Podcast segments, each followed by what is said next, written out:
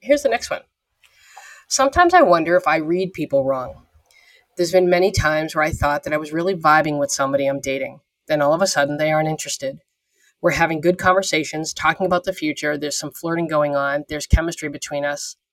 Then all of a sudden they're dating somebody else exclu- exclusively and or they completely ghost me. I'm left confused.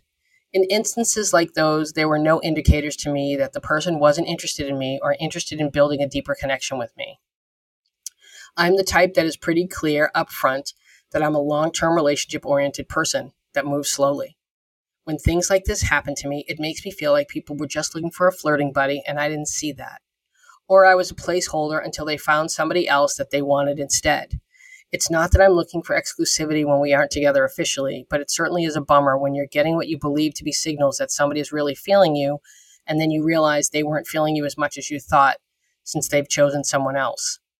It's really confusing for me. I wonder where I went wrong in reading the situation. I feel like the girl that people don't want to commit to, and it really bums me out. Um, okay. This is a very common question. It's a, it's a very common question. And I think it, I, I saw something on TikTok last week that I thought was really interesting. And I don't remember the creator's name. If I can find it, I'll put it in the show notes. Okay. And it, he was saying that he was answering the question about, you know, why do guys ghost? because you go on this great date, you have this great time, and you think you're really vibing and everything's going great, mm-hmm. and then you don't hear from him. Mm-hmm. And he said the main reason why this happens is because you're out with guys who are just really good at dating.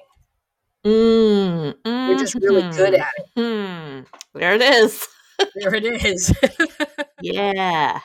You know, they're just really good at being a date and going uh-huh. on dates and being charming and being that they're good at it and they do it because they know women think, oh, we, we're having this great time. It's an ego stroke for them.